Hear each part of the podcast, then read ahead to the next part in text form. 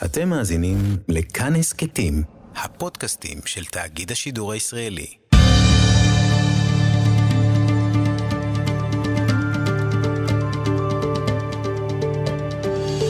כיוון הרוח עם בני טייטלבוים שלום וברכה. התחילו לכתוב אותה עוד לפני קום המדינה וממשיכים גם היום. כן, גם בעידן הדיגיטל ממשיכים לכתוב את האנציקלופדיה התלמודית. ערך אחר ערך, מעמיקים, נוברים ואחר כך מגישים עוד פרק והגיעו אה, משהו כמו למחצית, קצת יותר ממחצית הדרך. ואנחנו איתך, הרב פרופסור אברהם שטיינברג, מנהל האנציקלופדיה התלמודית. שלום וברכה. שלום רב. עד לאיזה אות הגעתם? אז זה ככה, אנחנו עובדים כרגע בשני מישורים. המישור האחד הוא הערכים המודפסים בכרכים. בשבוע שעבר יצא כרך מ"ח, ואנחנו באמצע האות מ'. במקביל, אנחנו מתקדמים הרבה יותר מהר באופן דיגיטלי. באתר ויקי ישיבה יש uh, כפתור של האנציקלופדיה התלמודית, ושם אנחנו מציבים ערכים הרבה יותר מתקדמים. נותרו לנו מתוך כ-2,500 ערכים שהאנציקלופדיה תוכננה מלכתחילה, נותרו לנו עוד 300 ערכים. זאת אומרת שאנחנו באמת בישורת האחרונה. כלומר, כבר בש... מי התחיל את זה? התחיל את זה, הרעיון המקורי היה של הרב קוק. הוא חשב על הרעיון של לכנס את כל התורה למקום אחד, הוא ראה את הדור הזה כדור כינוס, כי לחדש, אמנם כל הזמן מחדשים, אבל זה לא מה שחידשו בדורות קודמים, והצטבר חומר עצום, חומר תורני עצום, והוא חשב שצריך באיזושהי צורה לכנס. הרב הרצוג שבא אחריו כרב ראשי לארץ ישראל, הכל עוד לפני קום המדינה, תמך מאוד ברעיון, ומי שיזם בפועל את כתיבת האנציקלופדיה היה הרב מאיר בר אילן, בנו של הנציב. בשנת 1942, באמצע מלחמת העולם השנייה, כשלארץ ישראל הגיעו השמועות הנוראיות על מה שקורה באירופה, ובין השאר היה חשש שחס ושלום לא רק היהודים באירופה אה, יחוסלו במרכאות, אלא גם התורה תחוסל, כי זה היה מרכז התורה. ולכן הוא חשב מה יכולים רבני ארץ ישראל לעשות כדי לשמר את התורה. והרעיון היה פשוט לאסוף את הכל, לתמצת אותו, בדרך א'-ב'ית, ולכן קראו לזה אנציקלופדיה, למרות שאין שום דמיון בין האנציקלופדיה התלמודית לאנציקלופדיה עברית או בריטניקה, זה רק השם והערכים לפי סדר א'-ב', השיטה שונה לגמרי. והוא גייס לטובת העניין את הרב זבין, שלא רק שהיה גאון גדול בתורה, אלא גם ידע לכתוב. וזה אחד הדברים החשובים ביותר באנציקלופדיה, שזה לא רק הכינוס, ולא רק האיסוף, ולא רק התמצות, אלא הכתיבה הבהירה והמהימנה. מעניין אותי האם המילה אנציקלופדיה, שהיא מילה לועזית, האם היא הרחיקה אנשים? אני חושב שכן. אני לא יכול לשפוט את זה כי אין לי נתונים מדעיים. אני חושב שיש חוגים מסוימים שזה לא מצא חן בעיניהם. אבל מכיוון שכך זה היה מלכתחילה, ואז כנראה לא הייתה הרגישות הזו, יש הרבה מילים לועזיות בתלמוד, ו- ו- בלי, ואנחנו משתמשים בלי סוף. בלי להזכיר שמות, יש אה, מפלגות שהכינוס הגדול שלהן נקרא כנסייה הגדולה. נכון, ועוד כהנה וכהנה, והרבה מילים שהשתרשו בעברית בעצם מקורם אה, או ארמי, או יווני, או רומי וכולי, אז זה לא הפריע להם כל כך. אה, אני, אני חושב שניסו לחשוב על אוצר או על, אה, על כל מיני שמות אחרים, חשבו שזה דווקא שם מתאים. דרך אגב, אם אנחנו כבר מדברים על uh, הצד החיצוני של העניין, גם הצבע הצהוב מרחיק חלק מהאנשים, זה לא ספר, זה לא צבע מקובל בארון הספרים היהודי, בטח לא החרדי, אבל מאידך זה מושך את העין, וכל אחד רואה את זה, אי אפשר להתעלם מזה. ולכן החלטנו שנשאיר גם את השם וגם את הצבע, mm. למרות שיש באמת הסתייגויות, אבל אני לא חושב שזה העיקר, העיקר הוא התוכן, העבודה. אבל, אבל העבודה היום היא פרי החלטה משנת, משנות ה-40 על הערכים? אז זה מעניין מאוד. הרב זבין במשך ארבע שנים, עד 1947, שאז יצא הכרך הראשון, אה, חלק, כרך א', עמל כדי להגדיר ערכים בשיטה מאוד uh, מסוימת, מה נקרא ערך ומה לא.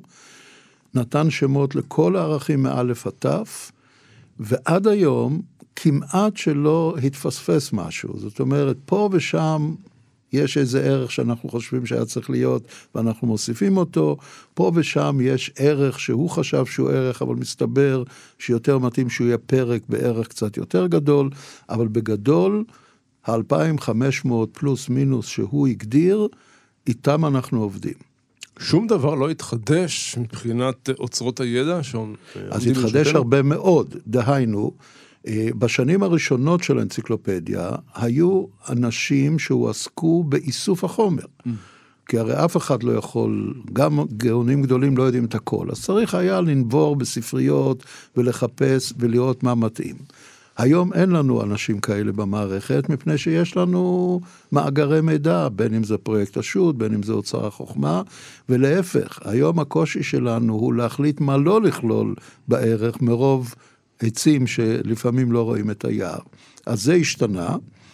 לא השתנה הסגנון, לא השתנתה הקונספציה שהסדר של הערך הוא קבוע. זאת אומרת, יש מבוא או פתיחה שמגדיר את הערך ומכוון לערכים אחרים שיש בו השלמות לערך הנידון, ואחר כך הפרקים מסודרים לפי תת נושאים.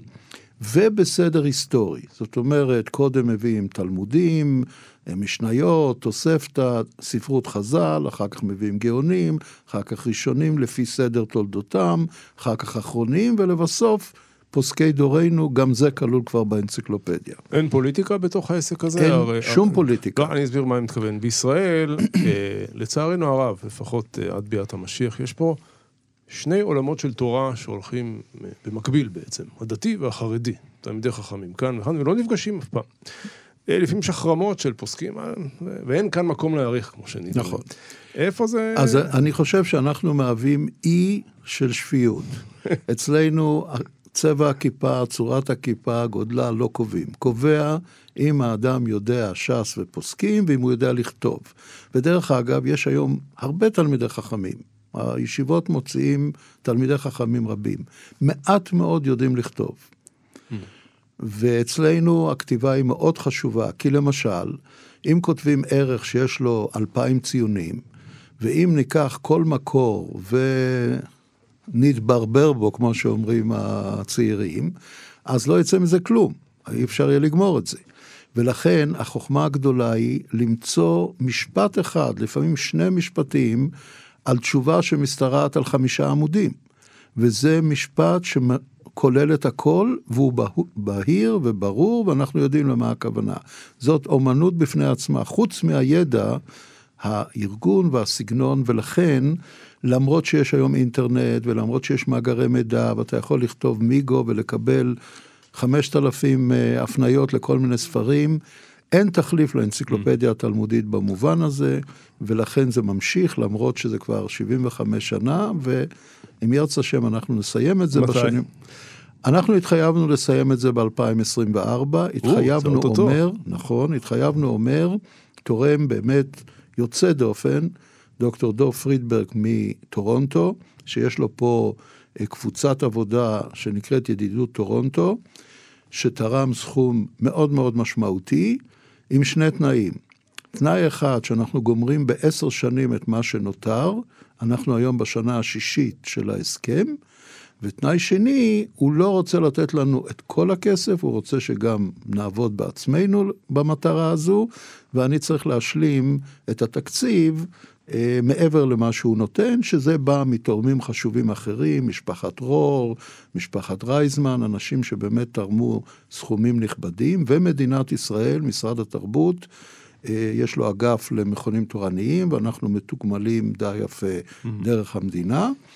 ותורמים אחרים. אז, ש... אז סליחה שאני משביץ מחוז עם אתם, אנחנו בתחילת 2022 מקליטים, יש לכם שנתיים, שלוש. שלוש שנים שלוש בערך. שנים, ואתם באות מ'. אז, אז הסברתי, אנחנו באות מ' בכתיבת הכרכים. נו. אבל אנחנו כבר כתבנו מאות ערכים הבנתי. קדימה, שאותם אנחנו מציבים באופן אה, דיגיטלי בשיטת ויקיפדיה, באתר ויקי ישיבה. זה לא ערך אה, מושלם לפרסום בדפוס, אבל הוא ערך מקיף, ואדרבה, אנחנו מזמינים את הציבור להיכנס ולהעיר הערות, כמו לוויקיפדיה. למי אתם פונים בכתיבה? כלומר, לא דין בחור ישיבה, שראשו ורובו כל היום, הבאת דוגמת סוגיית מיגו, אה, לאדם שאו שהוא בא לבטש, או שהוא מעלעל לו בדף היומי דרך שוטנשטיין והוא מתעניין. זה, לא- נכון. לא, זה לא אותו אדם. בדיוק. אז המטרה המרכזית, כך זה גם הוגדר על ידי הרב זבין, וכך אנחנו גם עובדים, זה עבור תלמידי חכמים.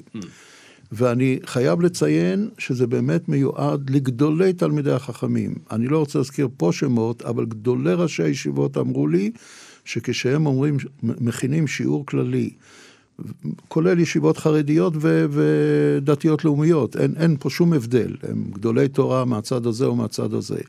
כשהם מכינים שיעור כללי, הם תמיד מסתכלים באנציקלופדיה, אם יש ערך כזה, הרי לא כל הערכים עדיין נכתבו, אבל אם יש ערך רלוונטי, והם תמיד מוצאים דבר שהם לא הצליחו להגיע אליו, או לא ראו אותו בצורה הכוללנית, והם נעזרים באנציקלופדיה. אז זה המטרה המרכזית. Uh-huh. זה כולל דיינים, זה כולל אה, רבני, רבני קהילות שצריכים לפסוק שאלות, ורוצים להבין את העניין.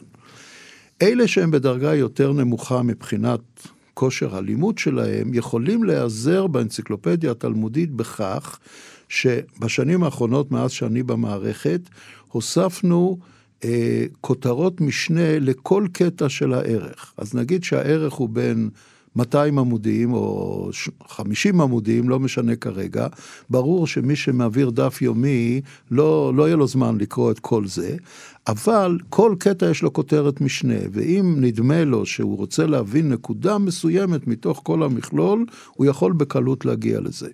אז כך שזה יכול להיות מיועד גם לתלמידי חכמים אה, מן השורה נקרא להם. יתר על כן, אני התחלתי מפעל שאני קורא לו, שקראנו לו מיקרופדיה תלמודית, שזה תמצות של ערכי האנציקלופדיה התלמודית. Mm-hmm. וזה באמת מיועד למורים, למגידי שיעורים, לסטודנטים. זה הרבה יותר ברור, מכיל את עיקרי הדברים, מכיל את עיקרי המקורות, לא נכנס לכל הפירוט העצום שיש בערך עצמו, אבל הוא מכיל את כל מה שצריך לדעת בנושא. זה בתשלום? הד, הדיגי, אמרנו? מיק... המיקרופדיה. מיקרופדיה, סליחה. כן, זה כרך שאפשר לקנות אותו. אה, זה כרך פיזי. פיזי, כן, אה, כרך גדול. גם הוא מופיע בוויקי ישיבה ואפשר להיכנס אליו שם. וזה בתשלום שם? לא, אה. שם זה חינמי. יש לי שאלה אפיקורסית. מה, ב, מה פתאום להוציא ספר עם נייר, כן. והוא תופס מקום על המדף, יש נכון. כמה ספרים, זה, בסוף זה יהיה 60-70 ספרים, זה חצי חדר תופס. אנשים היום מוציאים את האנציקלופדיה העברית, לא נעים להם, אז הם שמים את זה בצד באמצע הלילה. יש לזה עדיין ערך לספר הישן והטוב עם הריח? אז קודם כל, בני דורי, ואני לא בן 18, עדיין לומדים מספרים וקוראים בספרים, והשיטה של להסתכל, ללמוד דף יומי דרך המקלדת, זה עדיין לא נתפס אצלנו, זה לא נוח וזה לא קל. שנית, יש את עניין השבת, שכמובן אי אפשר לעשות את זה אלא בנייר, אם כי, אם אתה יודע מראש מה תצטרך, אתה יכול להדפיס את זה מראש ו- ולהוריד את זה מהאתר, אבל אה, בהחלט עדיין יש מקום לספר. נכון, שככל שאנחנו מתקדמים בזמן ואנחנו רואים שמספר הכרכים קרוב לוודאי, אם נמשיך לכתוב ולפרסם, יגיע לסדר גודל של 80 כרכים, אף אחד לא יקנה את זה, אף אחד, אם גם הוא ירצה לקנות, אשתו לא תרשה לו. מוסדות. אה, גם מוסדות אני מפקפק עם, הרי זה ספר עזר, זה לא כמו שוטנשטיין או, או אה, מטיפתא, שיש שם המון כרכים ושמנים, אבל לומדים מזה כל יום. פה זה ספר עזר, אז אני מניח שבמוקדם ובמאוחר נהפוך את הכל לדיגיטלי. Hmm. כרגע אנחנו כבר מתחילים, חלק הוא דיגיטלי, דרך אגב, כל האנציקלופדיה, כולל זו שבנייר,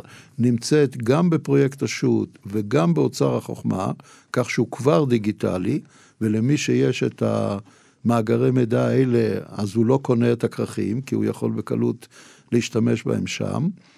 אבל מי שלא משתמש בזה או לא רוצה לרכוש את זה, עדיין אה, יש לנו כרך. דרך אגב, כל כרך חדש שיוצא לאור נמכר בסדר גודל של 3,000 עותקים, שזה לא מעט בשביל נייר אה, וספר מהסוג הזה, אז, אני, אז עדיין יש לזה ביקוש. בעולם גם, אני מניח. כן, כן, זה מיועד לכל העולם. אתה בעצם אה, מרגיש תחושה היסטורית שאתה החוליה האחרונה בשרשרת הזו שעושה את זה? בהחלט. אנחנו עובדים מאוד קשה כדי שזה יתממש, כמו שהובטח, ואני מאוד מקווה שזה אכן יקרה. נמצא פה בארץ עכשיו, עשינו אירוע בבית הנשיא ביום חמישי שעבר, אה, לרגל 75 שנות האנציקלופדיה התלמודית. הנשיא מאוד מחובר לאנציקלופדיה, בעיקר בגלל סבו, הרב הרצוג. וגם העברתי לו את כל הסט, והוא שם את זה בלשכתו, וזה היום אה, תופס שם את כל המדף. אה, אז הוא ערך אירוע מאוד מרשים, אפילו מרגש בכמה קטעים, בנוכחות הרבנים הראשיים לישראל, הרב הראשי לצה"ל, שופט בית המשפט העליון נועם סולברג, התור... נציג התורם הגדול של דור פריברג, מר אה, שפירא, ואורח שהגיע מארצות הברית למרות הקושי להיכנס לישראל, הוא הצליח להגיע, זה הרב הרשל שכטר, שנחשב היום להפוסק של היהדות האורתודוקסית המודרנית בארצות הברית. מדובר על ה-OU וה-YU והסתדרות הרבנים, שזה גוף אורתודוקסי מודרני, והוא באמת אה, תלמיד חכם עצום ותומך נלהב באנציקלופדיה, משתמש בה, ובאמת אה, mm-hmm. זכינו גם להערותיו ולהשתתפותו באירוע. אז בואו, בואו, הרב אה, רם שטיינברג, בואו נצלול לסוגיה אחת, שאני מניח שמופיעה אצלכם, עסקתם בה. אה, בזוויות שונות, דיברנו גם בשיחה מקדימה על קד... סדר קדימות בטיפול. אנחנו נמצאים במגפת קורונה. בואו נלך לאירוע שלצערנו עדיין איתנו, לא נראה שהוא הולך לעזוב אותנו. אה, האם להלכה יש אה, עמדה, כאשר בבית החולים יש מכשיר החייאה אחד או הנשמה אחד, ולפנינו שני אנשים, אדם שלא התחסן ומצבו קשה, ואדם שהתחסן ובכל זאת חלה. האם האדם שהתחסן קודם, נניח שמנה אותו גיל. אוקיי, okay, אז נגיע לשאלה הספציפית הזו, שהיא באמת שאלה אה, מעניינת, דרך אגב, גם מבחינה אתית, לא רק מבחינה הלכתית, היא שאלה ש, שנידונה, אבל אני רוצה לומר משהו עקרוני על קדימויות. יש המון סוגיות של קדימויות בש"ס. למשל, אנחנו כל בוקר מניחים תפילין. מניחים תפילין של יד, מניחים תפילין של ראש. אי אפשר להניח אותם בבת אחת. צריך לקבוע קדימות. קודם של יד, קודם של ראש, מה עושים קודם? טלית ותפילין.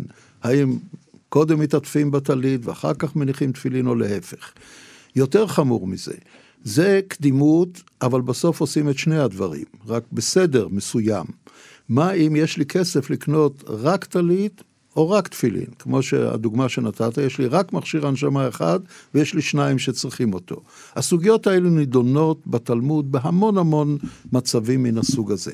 יתר על כן, יש בתלמוד סוגיות שנוגעות לקדימויות בהצלת חיים, שזו סוגיה מאוד ייחודית. דוגמה אחת, זו דוגמה המפורסמת במסכת בבא מציע, שניים שהולכים במדבר ויש להם מים רק עבור אחד, מי קודם? מי צריך לשתות את המים? האם הם צריכים להתחלק ובזה שניהם ימותו, או אחד שותה והשני מת?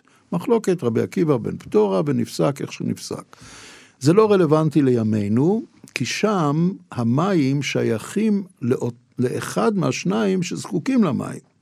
מכשיר ההנשמה שהבאת כדוגמה לא שייך לאף אחד משני אלה שזקוקים למכשיר, הוא שייך לגוף שלישי. האם גוף שלישי יש הסדר למי הוא ייתן קודם. אז גם זה יש סוגיות. אז אני לא, ניכנס, לא ניכנס כרגע לניתוח כל הסוגיות, אבל הדברים האלה נידונו. עכשיו, יש סוגיה נפרדת שהיא תשיק לתשובה לשאלה שלך. אדם שפשע ובגלל זה נעשה חולה, האם בכלל יש זכות, האם יש לו בכלל זכות לדרוש את משאבי הציבור, גם אם זה לא שאלה של קדימות. אתה פשעת, תשלם על הטיפול, למה, למה המדינה צריכה לשלם עבורך? קל וחומר כשזה מגיע למצב שזה או-או, והוא פשע והשני לא פשע. הכלל, גם ההלכתי וגם המוסרי, שברגע שאדם עובר את מפתן בית החולים, הוא פציינט. אנחנו כרופאים לא שופטים אנשים. גם מחבל אחרי פיגוע. גם מחבל אחרי פיגוע אנחנו מטפלים בו. נכון. יותר מזה, גם אדם שמעשן ובא עם סרטן הריאות, ו- ויש רק תרופה אחת לתת, והוא, יש לו קדימות שתכף נדבר עליה, אנחנו לא שופטים אותו. אדם שמשמין, ו- ואומרים לו, אתה תחלה, אל תעשה את זה, והוא חולה, אנחנו מטפלים בו. אין, אין, אין לרופאים שום דרך לשפוט. נניח ההוא לא התחסן, לא בגלל איזו אידיאולוגיה, אלא בגלל שהוא לא יכול להתחסן. לא, לא, לא. איך נדע את זה? כשצריך לטפל בו, כשצריך לקבל החלטה את מי מנשימים, זה שנייה. אם לא הנשמת אותו, הוא ימות. עכשיו תתחיל לחקור למה הוא חוסן, למה הוא לא חוסן. אנחנו לא נכנסים לפינות האלו, בסופו של דבר מישהו יכול להיות שיעניש אותו. יכול להיות שבסוף תתקבל החלטה שקופת חולים לא תכסה את האשפוז שלו והוא יצטרך לשלם על מה שעשו. אבל אנחנו כרופאים מחויבים לטפל בו, ואז אנחנו לא מסתכלים על הסיבה שהביאה אותו למצב, אלא מי קודם למי. ובשאלה העקרונית הזו, גם פוסקי דורנו, זה, יש פה איזושהי התפתחות הלכתית, אבל אני מדבר כבר על, ה, על הסוף, גם פוסקי דורנו וגם אנשי האתיקה הגיעו בעצם לאותה מסקנה. שמי שיש לו קדימות לטיפול כשיש מכשיר אחד ושניים זקוקים לו, הוא מי שא' זקוק לזה בהכרח, לעומת מי שעוד יכול לחכות או אפשר לתת לו טיפול אחר, ומי שיזכה באמצעות הטיפול לשרוד לעומת מי שלא ישרוד. זאת אומרת, אם מגיעים שני אנשים, שניהם צריכים מכשיר הנשמה. יש לי מכשיר הנשמה אחד. אחד, יש לו גורמי סיכון קשים, שגם אם ננשים אותו, הסיכויים שלו לשרוד נמוכים אם הם לא קיימים ודאי שזה קל, אבל נניח שהם נמוכים. Mm-hmm. והשני אין לו שום גורמי סיכון חוץ מהקורונה. Mm-hmm. אז אנחנו נתעדף אותו כי הטיפול יהיה יותר יעיל לגביו. בלי קשר אם הוא חכם, אם הוא אה, זכר, אם הוא אה, בעל אה, אזרחות כזו או אחרת, או אם הוא... כרגע יש לי חולה שיכול לשרוד מול חולה שלא יכול לשרוד, זה מה שקורה. גם אם זה בן 94 שיכול לשרוד, ו... והוא בן 17. נכון. עכשיו, פה באמת זה מעניין, זה מחלוקת בין מדינת ישראל לבין ארצות הברית. בארצות הברית הם קבעו אותו כלל, שמי שישרוד יש לו קדימות על מי שלא ישרוד, אבל השרידות היא לא רק מהמחלה, אלא מה תהיה תוחלת חייו אחרי שהוא ישרוד. ולכן בדוגמה שלך, גם אם שניהם שווים מבחינה רפואית ושניהם ישרדו, הם ייתנו את זה לצעיר על חשבון הזקן. אנחנו לא חושבים כך, אנחנו חושבים שכרגע יש מחלה, וזה ההבדל היחיד בין שני אנשים. זה שאחד יחיה עוד שנתיים ואחד יחיה עוד 70 שנה, כרגע מבחינתנו זה לא רלוונטי, וכך גם ההלכה. יתר על כן, יש גם שיקול הפוך. הצעיר נוהג, הולך לצבא, יכול להיות שהוא ייהרג בעוד שבוע. הזקן יושב בבית ויחיה את השלוש-ארבע שנים שלו. אז איך אתה יודע שבגלל שגילו הצעיר הוא יחיה יותר? אפילו סטטיסטית זה לפעמים יוצר בעיה. אבל גם אם נדע את זה, סיבכת אותי. אה, גם אם נדע את זה, אנחנו מסתכלים רק על המצב הנוכחי. יש לנו עוד משהו כמו שבע דקות. אה, כמובן הדיונים הללו הם באים לידי ביטוי מאוד באופן אה, מובהק ועז בנושא סל התרופות. כלומר, איפה אתה שם את הקו, תרופה שמסייעת לאדם חולה או מאריכה את חייו, לבין מצילת חיים. אנחנו כולנו בעד הצלת חיים, אבל כאשר אתה משפר את איכות חייו של החולה, כן לממן, לא לממן, על חשבון מה, יש דרך לעשות, אה, לתת בהם סימנים? כן. אז, אז הכלל הוא כזה, שיש הבדל בין יחיד לציבור. היחיד מחויב בהצלת נפשות לפני איכות חיים. זאת אומרת, אם אני בעל ממון, ובא אליי מישהו שאני יכול להציל את חייו, לעומת מישהו אחר שאני יכול לשפר את חייו, חובתי לתרום את כספי להצלת חיים. פיקוח נפש דוחה. ציבור, יש לו דין אחר לגמרי. יש צרכים ציבוריים שהם לא בהכרח הצלת חיים, והם לא בהכרח אה, הארכת חיים. למשל, בבית חולים יש עשר מיטות טיפול נמרץ. למה אין עשרים? הרי יש מחלקת אור, או מחלקה לפסיכיאטריה, או מחלקה לבריאות הציבור. אם אנשים לא יקבלו את הטיפולים האלה, הם יחיו, יחיו פחות טוב, אבל הם יחיו. למה לא לנווט את הכסף לטיפול נמרץ? אנחנו לא עושים את זה. שר האוצר מחלק את הכסף לבריאות, להצלת חיים, אבל הוא גם נותן את זה לרווחה ול... ולחינוך ולכל מיני דברים אחרים. למה שלא נגיד שכל הכסף שלו קודם כל ילך להצלת חיים? ואז כמובן לא יישאר שום כסף בשביל דברים אחרים. זה כלל הלכתי שכבר נקבע בתלמוד, שלציבור יש מחויבות לצרכים הציבוריים, לבנות מוזיאונים, לבנות אה, פארקים, זה לא מציל חיים, אבל זה חלק ממה שהציבור צריך. לכן, אני חושב שגם בסל הבריאות צריך להיות השיקול הזה. צריך להיות תעדוף להצלות חיים ככל שאפשר, אבל אי אפשר לנווט את כל הכסף לזה, וכן חייבים לחלק חלק מן הכסף, השאלה היא באחוזים, זאת שאלה של שיקול דעת, זה לא שאלה שאפשר להכריע. אז אם למשל אה, תרופה משפרת בצורה דרמטית איכות חיים של חולים, מול תרופה שמאריכה בשנתיים חיים של חולה, אז לפעמים יש עדיפות לשיפור הדרמטי של איכות החיים. זה צורך ציבורי. לומדים את זה אה, מעניין של פדיון שבויים. הגמרא, המשנה מדברת על מצב שבו אה, אה, פודים שבויים רק כדי חייהם. זאת אומרת, אם הסכום הוא סביר, אז אנחנו מוציאים את הסכום הזה כדי להציל את חייו של השבוי.